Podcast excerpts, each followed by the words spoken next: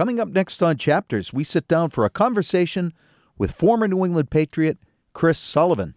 Chris will share with us the story of his battle with mental health and substance use disorder and the important lessons he's learned along the way. So stay tuned for a conversation with Chris Sullivan coming up next on Chapters.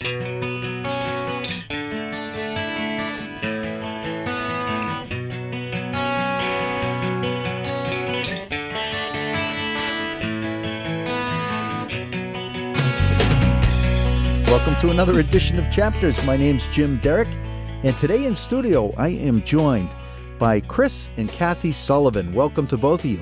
Thank you, Jim. We're glad to be here. Thanks for coming in. Our pleasure. Sorry I stood you up two days ago. Not at all, not at all. Chris, it's it's a pleasure to meet you for the first time.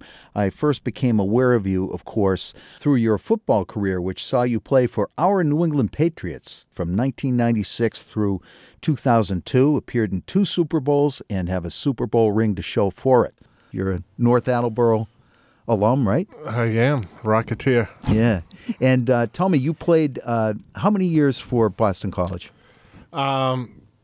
I gr- I was there five. I was redshirted, so Right. I played four years. Right. Defensive end. Defensive end. Yep. Yeah. Defensive tackle. Yeah. I played it. I played outside my first two years Yep. at end, and then my last two years I was mostly a tackle. And uh, you are recognized as being a top prospect in uh, collegiate ball and wind up being drafted by your own New England Patriots. Yeah, I was fortunate. I had uh, Tom Coughlin in college, and he was friends with Parcells, so I had kind of an in, and I was their type of player. wasn't overly athletic, but I was a hardworking kid. So things, fortunately, I was very lucky to uh, end up with Coughlin in college. Did you have your eyes set on the NFL from the time you were in high school, or did this something? Did this evolve over time? I didn't think of the NFL probably until my last year of college. You're kidding me. Yeah, I, I did. I never thought like that. So it's not one of these stories where you're out in your backyard dreaming with a Nope. old Patriots helmet on and uh, Well, first of all, you didn't dream of playing for the Patriots yeah. in the se- in the eighties. That you know, I so mean, they did have their years. yeah, yeah. Um, I- I, was a college. I watched college. I always wanted to go to Notre Dame Yeah. or Boston College. We had family ties, and then Notre Dame didn't recruit me until the end, and um, we ended up beating them. So I, I think I beat them three out of five years. Is So- that right? Yeah. Yeah, so, so you you delay any possible dream of going to the NFL until you're a senior in college? I, I didn't think like that. Do you think that's part of your success during that period? Um, maybe. I always Humility? had very, very low self esteem. Really? I always thought very low of myself. I think that's what drove me. Like, still to this day, I never had a good practice in my mind in my life, even though every coach pointed out everything I didn't practice. Yeah. Um, yeah, I, I don't think it was till I self doubted myself till I went to a few All Star games. I, I played in the blue gray game, and I remember playing against guys that they come out of high school All Americans, mm. therefore they're always All Americans, which Right. doesn't make sense. I remember being nervous the first day of practice, and then I'm like, these guys are awful. This guy's a, this guy's an All American. Basically, because he had the name All American coming out of high school. Right. And I was playing against the guys from Alabama and Georgia. I'm like, they are not very good. You know, I mean, our, you know, guys I play with at Boston College are better than these guys. Really? And that's kind of when I was like, oh, if this is the best the country has to. Now, there's great players, Yeah. but it made me realize that, yeah, You're in the mix. yeah. Definitely in the yeah, mix, yeah. to say the least, right? Yeah. So, so you get the phone call uh, on draft day from, and, and what round did you go in? Fourth. Fourth round uh, draft pick, and um, the town, I'm sure, is all responding. It's it's Chris Sullivan all the time, right? Well, I, Wall to wall. I, I think. I, I don't, you know, I Not was, in your mind, but yeah, this was before. You, you have to go back to that time. You might have get you got a um, article in the paper. You know, there wasn't social media and Right. all this hoopla. And But I grew up around Doug Flutie. Yeah, Flutie. Um, yeah. I was he was in Natick. I was in Needham. Uh, we had Robbie Ftorek, who, who was a hockey star in our town, and, and they they were legends in the town. They can never do any Yeah. wrong, and and um, I was always impressed by both of their humility relative to to to the stature that they were given in town, and and I I look back in my extensive show prep. I actually went back to YouTube and looked at some old interviews of you, and you were self-described as being pretty, almost Belichick-like in your in your demeanor, and I could see that coming through. But still, it, it for me, it would go to my head real fast. I, thi- I think you got to go meet my mother. My mother will humble you quick. He she was like she was like Coughlin or Parcells or Belichick. Um, very Really? tough. And how many? My father was um, didn't say much. Yeah. Um, great. You know, but it was my mother that. kept you humble, huh? Yes. How many siblings do you have? I have an older brother, younger sister. Uh-huh. Yeah, I, you know that's interesting. I met, um, and I'm, I don't mean I'm not name dropping, but I'll do it anyway. Jim Wahlberg and I spoke on a Yeah, yeah, yeah. down in uh, Florida, and one of the stories that he tells, somebody said, "Well, isn't this wonderful the work you and, and Mark are doing for your foundation?" He said, "Look, we didn't have a choice. My, our mother would kill us if we didn't give our money any of this money away." Yeah. She and he wasn't kidding. Yeah, it's true. We're Irish Catholic. We're guilty. Yes, yes, all yeah. day. automatically automatically so uh, so you enjoy uh, really great success with the patriots um, you won it you, Yeah. you won a super bowl you appeared in two Yep. um, and you played there from 96 through 2001 yeah, I was in. Pittsburgh for a year and a half in between. yeah you talk about that as being a big mistake Um, I had to take myself out there. That was the problem. I was I was kind of sheltered around here. I had struggled um, emotionally or um, my whole life. The low self esteem, anxiety, depression, you know, Yeah. the whole kind of gamut. But I, I had some sort of stability. I wa- I was someone that isolated my whole life, didn't talk to people, kind of hid out. Um, and, and that's that's where we're headed uh, with this story and Mm. the outreach that you've been doing. and the powerful part about your story, Chris, is your transparency about your struggles with um, anxiety, depression, Mm. and addiction, and uh, the impact that it had on your life and the lessons learned. As someone who works in that field, I can't tell you how grateful I am Yeah. for your story because uh, most kids, and I know this won't be a surprise to you, walk around thinking that every professional athlete, anybody that's made a name for themselves in anything, has it made, has it all figured out. And you're telling me you're walking around as a professional athlete, a very well paid professional athlete, with tremendous doubt.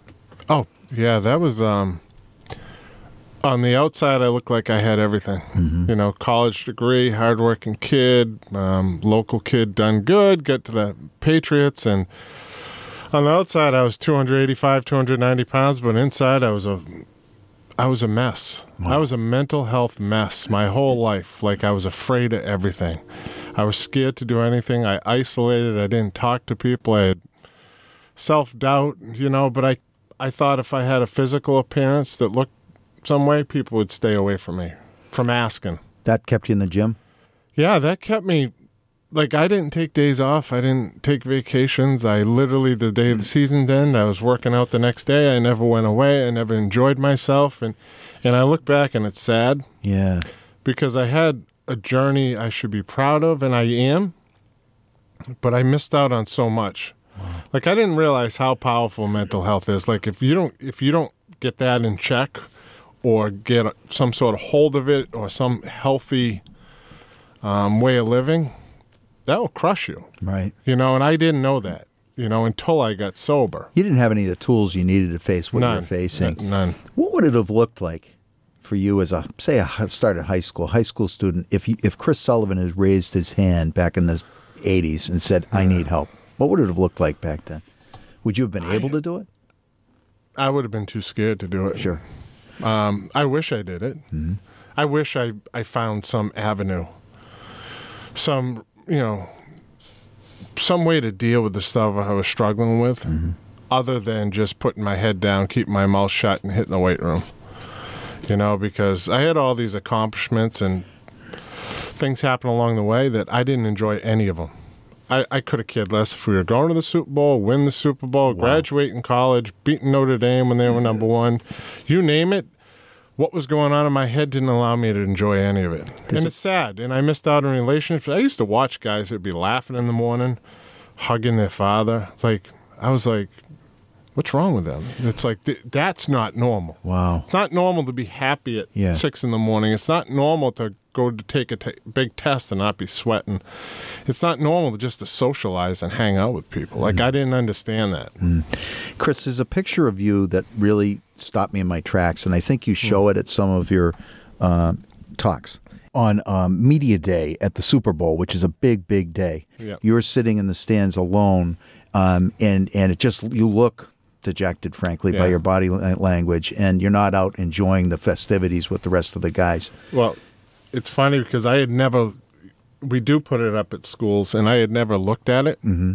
I had never turned around, and I remember it was like a month ago, and I turned around and I was like, in that picture, I was an addict. I was an alcoholic. Right.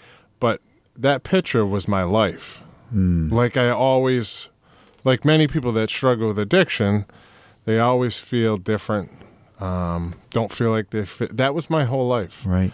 like people thought people hear the story now and they're like oh we didn't know you were struggling you'd never know but i was always on the outside looking in I remind everybody we're speaking with Chris Sullivan. Chris mm. Sullivan, the New England Patriots, and importantly, a man liv- living in long term recovery who is sharing his story openly and candidly with the hopes that it'll reach someone who could benefit from hearing this story and will raise their hand and ask for help. My name's Jim Derick. This is Chapters Radio. You can find my podcast at chaptersradio.com. Chris and Kathy Sullivan do public speaking to schools, civic organizations, anybody that would like to hear their stories. They're both uh, very unique. We're going to feature Kathy's story on next week's program.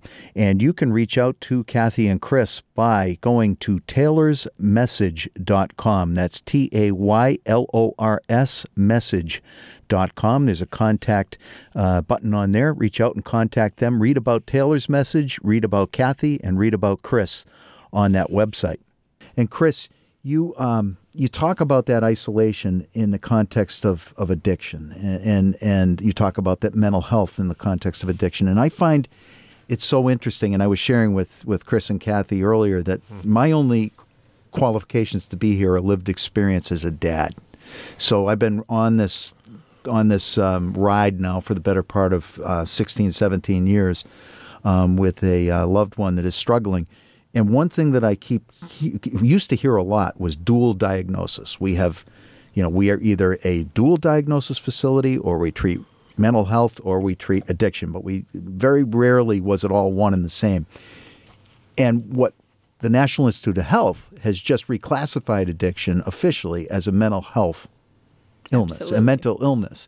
And so your experience, and I know you you know this, is is not unique. Most people with alcoholism and addiction, and, and frankly all that I've spoken to directly, when they share, they share about feeling different than, isolated from, uh, anxious, depressed, self medicating their way onto addiction, which is why the solution isn't really about the drugs and the alcohol. It's about getting underneath it, right? well yeah that's a that's the um i did have a drug and alcohol problem for eight years you know but the problem the other 38 years was me. Mm. You know it wasn't until and it's an ongoing process you know i i got just over 11 years and i'm by far perfect. My you can ask my wife that and it's not like I, if things fix overnight Right. they're always going to be a struggle for me. I'm always going to battle anxiety. I'm always going to battle these things i've struggled with my whole life. I'm going to battle them to some degree but it's easier Yeah. it gets easier i learn what works, what doesn't. Like I've tried counseling, different medications. Um, I'm going back to counseling. Like it's it's it's a lifelong process. Sure. You know, but but you come to realize life is good, and these things that I struggled with, I can use as a benefit. Like i she's not super anxious. I'm super anxious. That's good for a lot of things. Yeah. Like I get a lot of stuff done. I say that about ADD know? all the time. Give me give me someone with ADD and I'll give you someone who's Yeah. creative, you know, all the benefits. And it's the same Yeah. with what you just said. There's always a, a plus side to everything. Chris, you uh, what role did um, I, I- believe your introduction to opioids or, or was was through pain pills, right? And, and obviously as a professional athlete. Was that your introduction on the football field? No, it was when I started uh, running with them. Like when I spiraled. Well, I just had- when you I started. I had bought it. I had bought them um, off a new friend. Okay. A And I new was- friend. Well, I was hanging out with a new group of people. Got it. I had shut everyone. I had been released by the Steelers because I had just had wrist surgery. And those things that I had struggled with my whole life, Yeah. that football was my, at least I had football. It was structure, it was my identity, even though I didn't really, I loved football, but I didn't care about, like, I never understood why people looked up to you. And I think maybe because I knew everybody in the locker room, like, these really aren't great people all the time, you know? You shouldn't have your kids looking up to some of these people. Yeah. But um, The emperor has no yeah, I clothes. had had surgeries before that, but I had like a schedule. I have to get back. You know, I have to get back on the field. I, you know, I don't want to lose my job. You know, I got released by Pittsburgh, and I, I, I went to a dark place, Mm-hmm. and I shut out like my family, friends. I stopped talking to people. I started hanging out in places I knew I shouldn't have been. Had you been drinking and using other uh, substances prior to this with the Patriots? Um, I was a very uh, occasional drinker Yep. in college and the NFL. You know, um, I can tell you I didn't drink much. Uh, guys drank a lot more than me. I always blacked out though. When you drank, you yeah, I never had a shut off. So, Okay. but my justification was I do it once every three weeks. Right. What's a big deal? Yeah. Yeah. Okay. So you get up, and now you you've, you've had this surgery. You're with the Steelers. You're released, and you're in a really dark spot. And um, these these take a hold of you. Yeah, I started buying them. Someone offered to me. I was at a bar in Woonsocket, I believe, Hmm. and um, I was like, "Yeah, why not take them?" Sure. And I had taken them before and thrown them away. This is the crazy part, but I was in a, a very vulnerable state at that point in my life, Yeah. and um, I took the first one. Honestly, it was a dream come true, and it still scares me Yeah. because like since I can remember, I always dreamt of feeling a certain way. I used to watch people. I always say I, I, I wanted to feel like my wife acts. She hugs everyone, she talks to everyone, she loves everyone, she looks like she's comfortable in her own skin. Yeah. And um, I found that feeling that day. Like Wow. literally sitting in that um, bar after I bought the pills, I was like, this Magic. is what I've dreamt about since like third grade, like you hear from a lot of people. Hear it all and that was it. I hear it all I was done. Like I didn't realize that feeling that feeling, every decision I was done. Yeah. You know, I didn't know I'd give up football eight months later, but looking back, like if I'm sitting here now, yeah, I'm gonna give up football. You know, um, and you give up everything. And you you had um, a significant, I can only assume, a significant amount of cash on hand Mm-hmm. because you were paid handsomely for your Yeah. for your ability to play professional football. You're a millionaire. Yeah. So you go into this thing with the perfect storm. You got a mental health, unaddressed mental health Yeah. uh, issue. You have um, uh, being released from a team. Uh, you're alienated from New England a bit because you've just been with Pittsburgh. Um, you're in Woonsocket, and you find the magic that you've always dreamt of. And my God, what a what a formula, right? So here you go. And how long before? Uh, I, I I always have trouble with this one, though, honestly, Chris, because people people don't always understand that that opioids uh, that the pills that you're taking are synthetic heroin. Yeah. Um, that's all it is. Yeah, it's yeah. a synthetic opioid. So when people say, "Well, you've progressed to heroin and it's a dark Yeah. place," it is. It's it's a it's a different uh, version of what you were already doing. And I just want to make It's that clear. I have trouble with word. it. Right, right, that's exactly. all- It, it kind of plays. That's my. Point. I didn't know that It plays time. into a stigma. No, no, not not at all. and uh, Because I would never do that, right? Right, right. So, so you know, and I hear people say, well, you know, uh, sometimes uh, people in recovery, even, but usually maybe in very early recovery, they'll say things like, "Well, I never used a needle," and you think, well.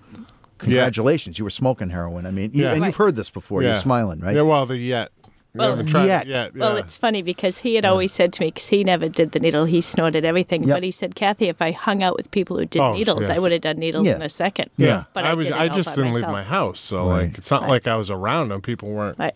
There's no difference. I was going to say, dead is Right. dead, Right. and and it's Yeah. just you know, Yep. Well, you know, I feel um, extremely fortunate that my run happened when it did, Mm. right? Because that was pre fentanyl. yes, Mm-hmm. it's early two thousands. I was doing a you know um, eight grams a day rub for years. I know, a thousand dollars a day. Yeah, Right. but I mean, A it, thou- uh, eight hundred to a thousand bucks a day. Yeah. yeah, right.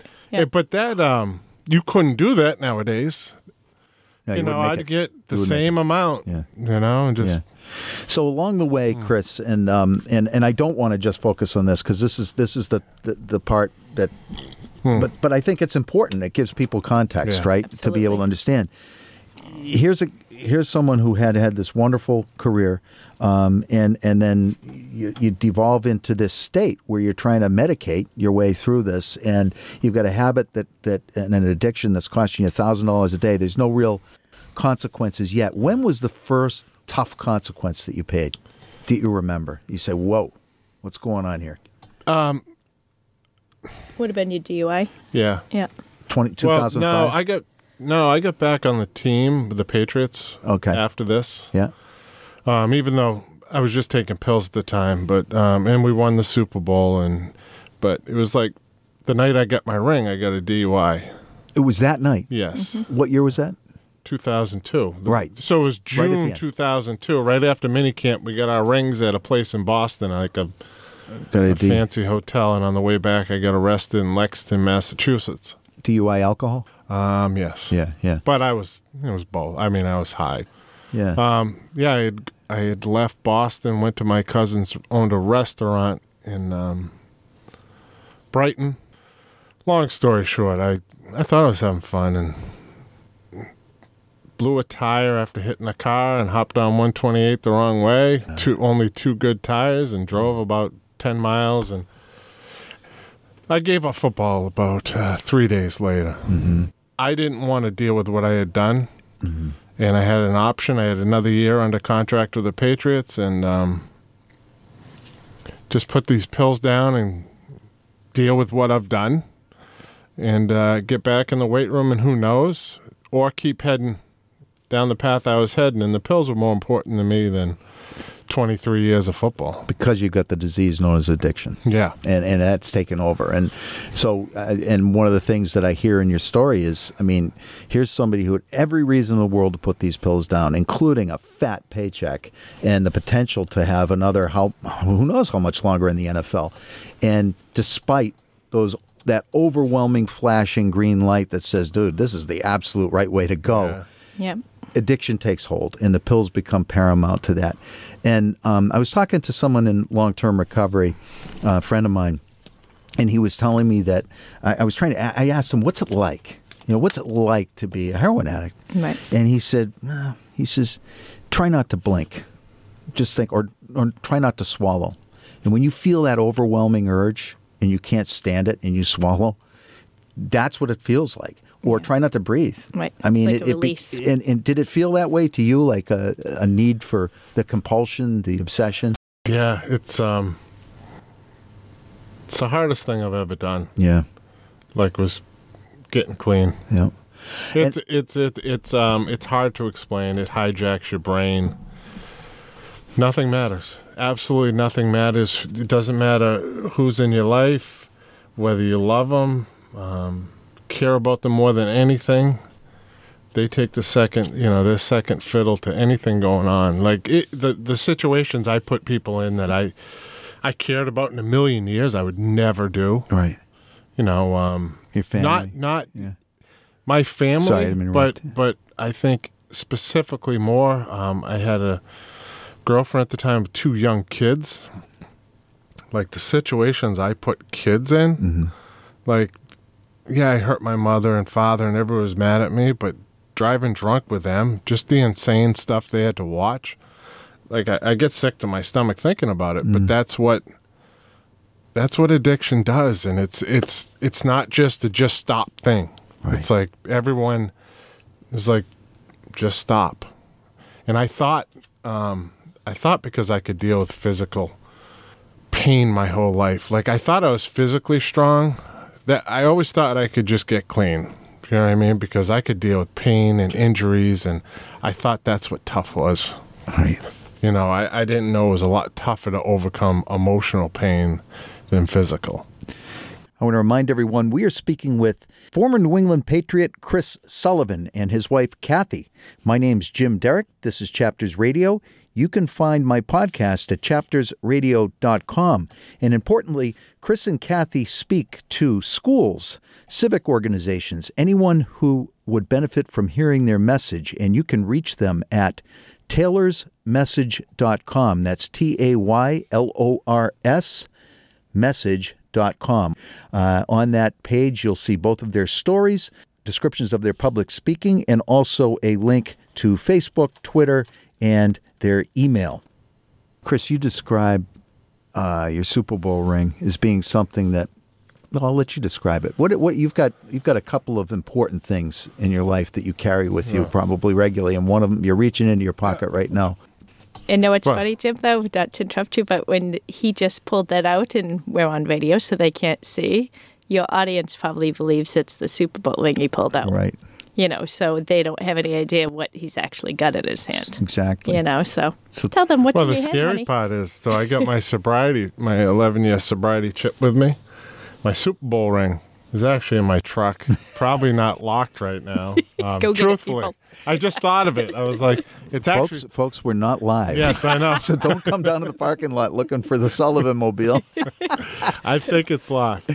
Um, and that's That's a. Gr- I'm sorry. I love. it's that crazy, story. I but love the it's way like literally, yeah, Yeah, It's kinda- rolling around on your. It's kind of a hidden compartment. Actually, if you see it, it's it's on the uh, on the hanging rear on view the mirror, visor. hanging Yeah. along no one with the uh, believes it's a ring. kaleidoscope thing. Yeah. Yeah. And that hey, that thing means a lot to me. Of course. Um, my life changed when I got the night I got that and I got arrested. Like yeah, I see 23 uh, years of or 22 years or 23 years of hard work like and discipline and I I put everything I had into football. Yeah. Like the only thing I'm really proud of is not that ring and it's not the NFL. Like I if I had to go back and do it all over again, I don't know if I could.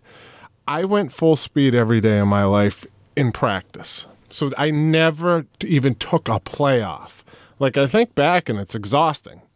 You know, but that's why coaches really like me. That's why I played instead of other people. Like I don't know if I could b- go back and physically do that.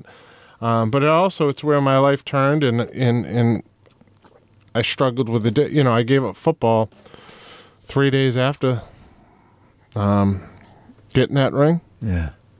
and then a new chapter. You know, you talk about peaks and valleys. Right. What you'd think was the top, you know, um, really wasn't my top.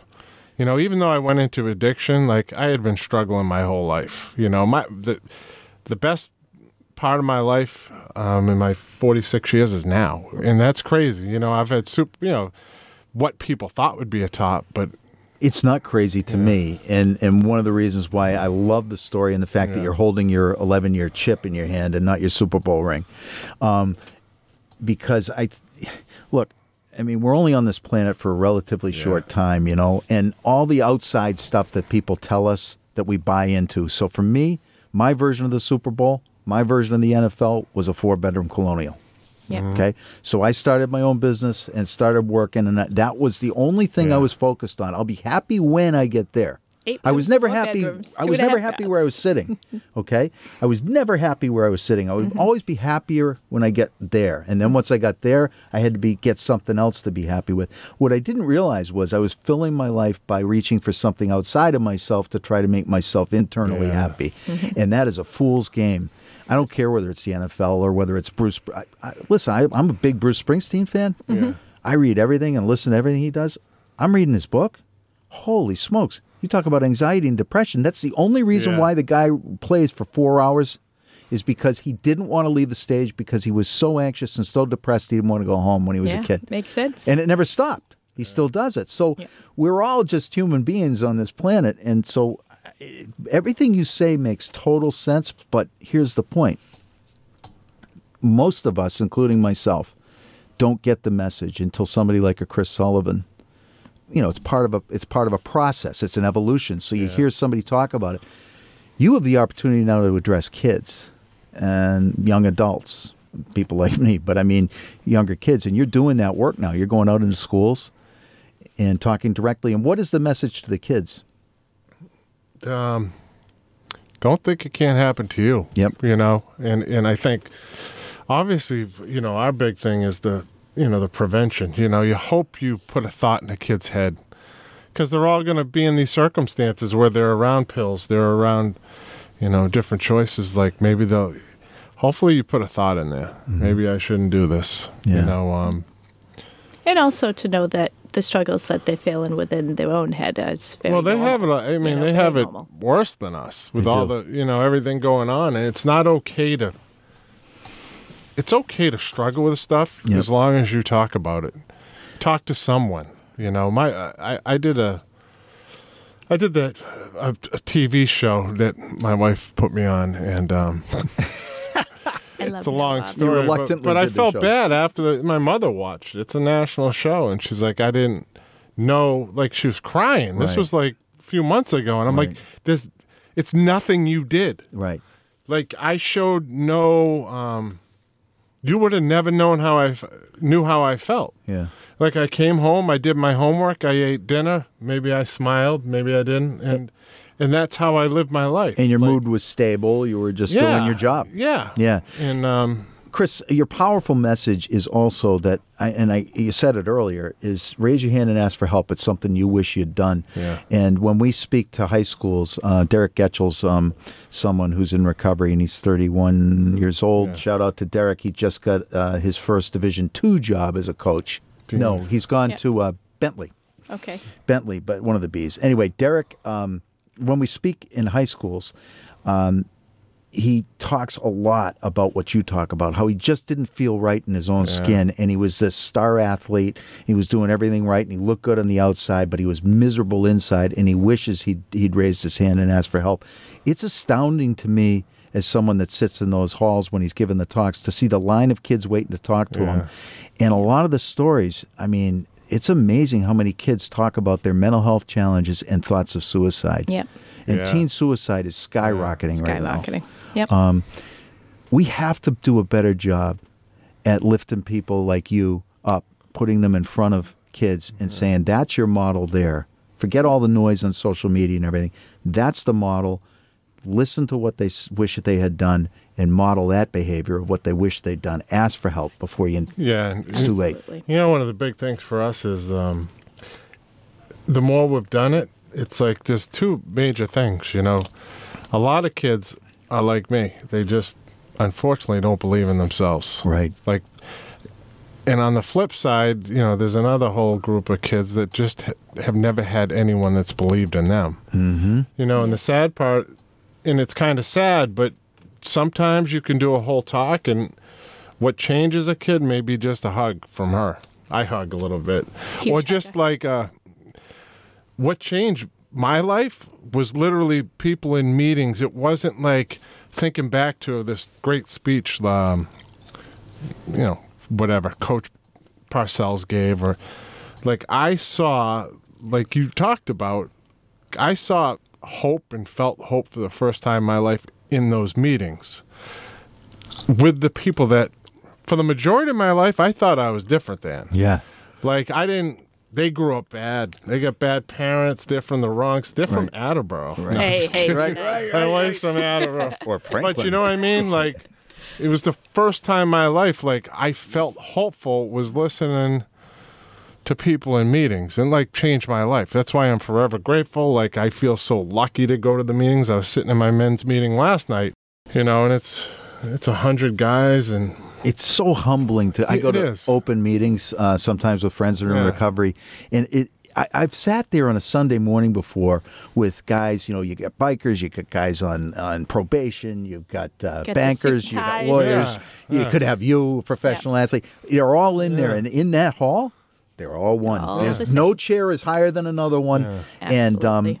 I've often thought as traffic's going by, if people on the outside knew what was happening in this hall, they'd feel a lot more hopeful about this world, yeah. Absolutely. right? Well, they they need to see that rather than the articles written in the paper, you know, because hey, listen, the people in the halls are wonderful as long as they're sober, you Right. know, because they do stuff to feed their habit Yep. or their addiction or their alcoholism. They do bad things, and I did it, and you know, but um, I don't think people know enough what really happens in there, in the rooms, and it's like. It's amazing because these people don't ask for anything back. Like it was given to them and they give it back and that's still like it blows my mind. They call the know. big book of Alcoholics Anonymous the design for living. And, Yeah. and I uh, I can tell you that that's been my experience. It's a wonderful tool, Mm. and um, boy, if I could be part of a curriculum or something. And I know I'm probably speaking outside of the tradition here by saying that because it's certainly not a program of recruitment. But um, but it, it, it, it it's always humbling to me to speak with people in recovery. Their transparency, their honesty, and I think everybody needs recovery from something. They do. It's No, the bottom everybody line. is recovering. Everybody, from thank something. you. They Or are. not. One, well, from something, or they're not. Exactly. Or they're not. It's a Yeah. conscious They gotta decision. get on. They got to get on the wheel. He You know does what's it funny? naturally. Like I go, we we go to schools, and like eight years ago, I was like, "All right, I can do this," because I saw the good coming out of it. It wasn't something I just volunteered to do. Mm-hmm. First of all, I'm very like kind of humble, and I kind of keep to myself. And I had dropped out of classes because I had to speak. Like I used to like walk, like I'd be three quarters of the way through, I'd disappear Right. you know and still to this day it's hard for me i'm Does not the type of person anymore? that's going to feed off it like i don't go in there and walk out feeling like a million bucks and it's Nailed not that a, one. yeah. it's not a hard topic for me to talk about Right. it's just i am um, super uncomfortable in front of people but i think that's a i can use that to my advantage like i used to always prepare like i don't i've never really written anything down because i want to be authentic it's always different what i say um, but it's crazy to think like they put my name and speaker next to it and i still giggle like it yeah. doesn't make It's an because i don't speak outside of like I sit in the back of my meetings. Every I, people told me you have to sit up front and you won't stay sober in the back. So I'm like, I'm not a rule breaker, but I'm like, I can hear the same back here, Right. you know. And I don't talk a ton, And I mo- might not get called on. Yeah. but I'll tell you, I listen to absolutely everyone. Yeah. Right. But You no, know. it's funny. You said that you feel very uncomfortable when you speak. People would never see that. It's not what they see. When they would have seen it six years ago. No, I I, just- still think you looked good. It's just I've it's helped me work on myself. And like, you know, those things I had always struggled with, yeah, I'm better. I'm still anxious, but now I know how to breathe. I work out in the morning. Um, you pray. I pray. I, like she's out front, she hugs every person. and Well, I- I honestly, I love that about yeah. you, Yeah. Well, no, honestly, when we're in a school, I greet people at the door Right. of the auditorium. They don't know I'm the presenter. Sure. And I just talk about the girl's hair, the bun, the Yeah, long hairs, yeah, whatever. yeah. And I connect with the kids beforehand. He's always on the bottom. Sure. You know, but that energy that I get from greeting the people is what gets me up there and makes it happen. Part of what I'm in makes the you back. guys unique, and, and and you can play off of each other. But Chris, Absolutely. I it's so great that you use the word authentic. So I went home after meeting you guys at our open house, Yeah. and I said to my wife, I was excited that I met you both, and I, and I said, you won't believe this, I met Taylor's mom Yeah. after all these years, and Chris Sullivan, he used to play with the Patriots, this and that. I s- on a Bible, Yeah. I said, the guy is authentic. Absolutely. There are people that do public speaking where you know that they've rehearsed, they've they've done it. When you meet somebody who has the humility to say, I don't like doing this. It's really hard for me. And Yeah. and they can just be honest and unrehearsed. It changes everything. It and, does. and it makes them more believable, more approachable, and frankly more appealing Yeah, um, to audiences. It's kind of a, a yin and a yang. it allows them to be authentic. Yeah. If that well, makes well, that's right. It, gives does. a permission to, to a kid to say, you know, I don't feel Right. good either. Right. You know, because what kid go, by the way, what 14 year old or 15 year old is sitting in high school saying, I got this licked? Most people are sitting there going, I wonder if my hair is okay. Did I put Yeah. on any deodorant? You know, did Yeah. I, do I have a Mm-hmm. zit? Everyone's uncomfortable in high school. So if someone like Chris comes along and says, I'm uncomfortable right now, Yeah. Not, And he looks like this. and he looks you know, like that. I'm usually Yeah. sweating a little bit too. He's always a sweater. Yeah. Yeah. Um, thank you, Chris. Oh, thank you. so much. And thank you, Kathy, for being here. We will be featuring uh, Kathy Sullivan on next, next week's program to speak about uh, Taylor's message and Taylor's story. Very, very powerful. You won't want to miss that. If you want to reach Chris and Kathy Sullivan, please go to taylorsmessage.com. That's T A Y L O R S message.com, and you'll find their contact information there. So, for my guests, Chris and Kathy Sullivan, my name's Jim Derick saying thanks for listening to Chapters, and I'll see you next week.